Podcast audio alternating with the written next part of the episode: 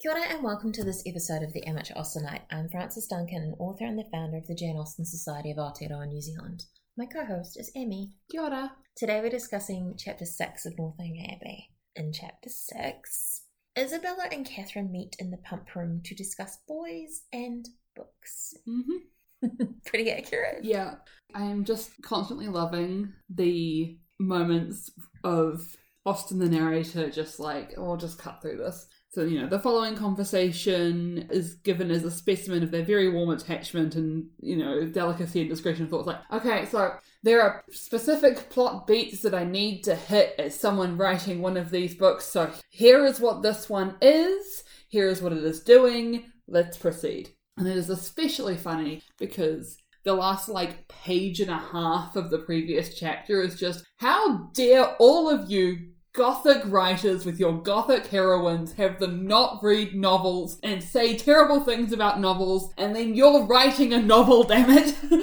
so good I do feel like she's kind of mocking Isabella and Catherine, though. I mean, a lot in this chapter, because there's the reasonableness of their attachment. They've known each other eight or nine days, and they're like, oh, my dearest creature, I've been waiting for you this age. Also, how fucking dramatic is Isabella? again a 17 year old and a 21 year old drama comes naturally I think Isabella thinks it's cute because later she does a Mm. similar thing about time. I've been waiting so long. You can tell they were supposed to meet at one, and it's just that Isabella got there early. yeah They're talking about The Mysteries of Udolpho, which is a book by Ann Radcliffe, one of these horror novels, which I've heard pronounced as Udolpho or Udolpho, and I don't know which is correct. Yeah They mention The Italian, which is also by Ann Radcliffe. Isabella lists a whole bunch of books for their book Mhm. club, which all still exist. But people have said that's probably because they were literally listed in this book, and that is why they still exist. Because some guy went to a lot of effort to track them all down. oh my goodness Because also they're like, these names are ridiculous. Surely they don't exist. But no, they do. Potentially only still exists because of Austen. i mean damn So we have the use of the word horrid, which you mentioned before was kind of the the, the genre. yeah One of our members looked it up and they said it, it could suggest that these books are hair raising Hmm. based on the root of the word, and a character later in the book does refer to reading the mysteries of Udolpho with their hair standing on end the whole time. so that sounds really appropriate. hmm Yeah, I will say that uh, Miss Andrews does sound like she has good book recommendations. I feel for Miss Andrews though, because Yeah, like Isabella brings her up. She's a sweet girl, one of the sweetest creatures in the world, and then like two paragraphs down, three paragraphs down, says she's amazingly insipid. after having this whole speech about how men think us incapable of real friendship, and I'm determined to show them the difference, and I have no notion of loving people by halves. It's not my nature. But like she she has this whole thing of like, yeah, I will support the people who I am close to, and us women need to stick together. And oh, also she's an insipid little you know person, and da da da. It's like what?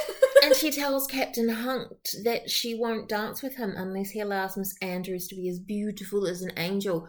Which does that mean that maybe she's actually not beautiful?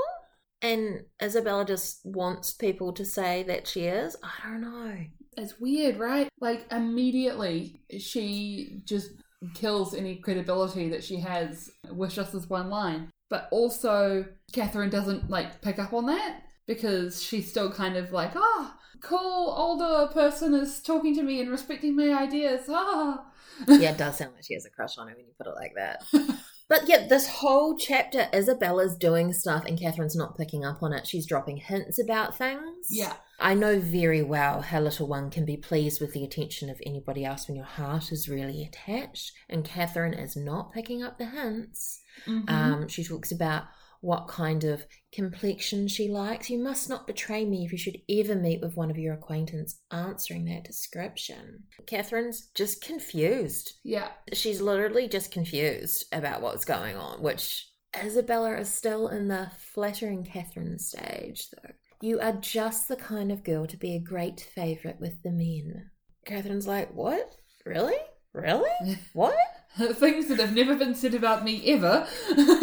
I think this is one of the smartest things that Catherine says. You should not persuade me that I think so very much about Mr. Tilney, for perhaps I may never see him again. Hmm, because it's been several days of them looking in all the, the proper places to try and find someone who would want to be found by a woman that he had danced with, and he's not showing up. Do you think that he's going to show up again? I, I do feel like he has to. I don't feel like it's necessarily going to be a good, fun reunion, but I don't know. I feel like he will. Another one of the books that they mention is Sir Charles Grandison, which is one of Austen's favourite novels Ah. by Samuel Richardson. During this time period, like Lady Susan, lots of the books were written in letter format. I am a letter format fan. that is. Really? I love it. Listen, we're going to completely diverge from the Austen themes, uh, but there is a, a, a letter style book called Ella Minnow Pea, and it is so good because one of the things that is going on in the book is that as time goes on, people are using less and less letters of the alphabet for plot related reasons, which means that all of the letters get way trickier as like the ability to use, you know, L, E, P, Q, R, anything, just like stop. And so they're, they're continuing on without using them. It is so good. If you are a letter style book fan, please read it. The way they talk about things is so weird to me. Like, what complexion of a man do you most like? That sounds weird to me. And she refers to sallow skin, which also doesn't sound terribly flattering. And I and I looked it up. I can't find that it ever meant anything else. No, it never has. Sella has always been like, ooh, you sick, bud? Like, but also, this very much feels like the girl who hasn't quite realized that she's goth. Okay? okay. So it's like her ideal person is the goth boy with like the dark hair and the pale skin that has been painted white and like is doing the whole thing. And she just hasn't quite figured out that like this is the nature of if she was existing in today, she would need to go to a goth club and then she would be the happiest she has ever been in her life. So long as she could be the prettiest one there. Yeah. But they mentioned the Pump Room book that we were talking about in the previous chapter. Because like, let us go and look at the arrivals. While they're there, two guys are looking at them, and Catherine is like a bit uncomfortable with this. She was watching the proceedings of these alarming young men. Whereas Isabella, the minute they're gone, is like, oh, do you want to maybe go to my house? And Catherine completely obliviously is, but we might run into them. If we make haste, we'll go past them very swiftly and that would be much better.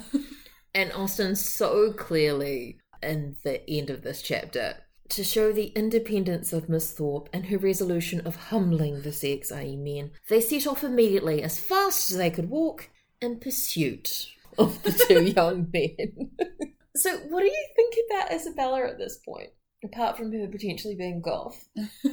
she's very much like in the society, but I think she's not as in society as she kind of thinks or wants to be. So she's still doing a lot of the like the young lady kind of things of being a bit silly and, and two faced and like the air that she is trying to put on is not quite matching how she actually behaves. And she hasn't realized that yet you know, oh, you must tell everyone that my friend is very beautiful. Oh, but she's insipid.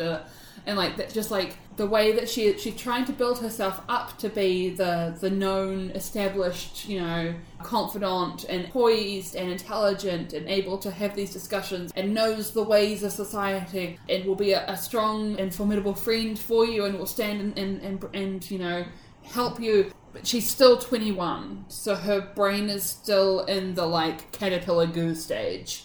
I'm not quite sure I understand the meaning, but is she a pick me girl?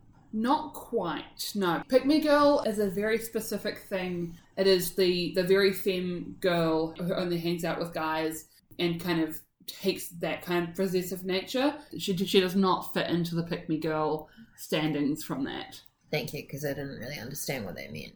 I mean, I got the I'm so great kind of vibes from it, but which is kind of a Yeah, but no, pick me is very specifically for like denying your like feminine interests in order to appeal like in in sense of like you don't uh I, I don't like makeup i don't like shopping i'm not like those other girls. Oh, yeah that that is the the, the nature of pick me is i'm not like the other girls. Problematic. yeah. And that's our definition for Definition of pick me girls and our discussion of chapter six of Northanger Abbey. I'm Frances Duncan. This has been Amme. Thank you for listening. Amme, wish you happy reading. Just popping back in to let you guys know that we have merch now. I haven't actually got merch with my face on it. That seems a little weird to me, but if you really want it, let me know and I'll do that. There's merch of the Jane Austen Society of Aotearoa New Zealand's logo, uh, some Jane Austen merch, and some Pride and Prejudice, heavily Pride focused merch too. It's on Redbubble and the link is in the notes. Happy buying!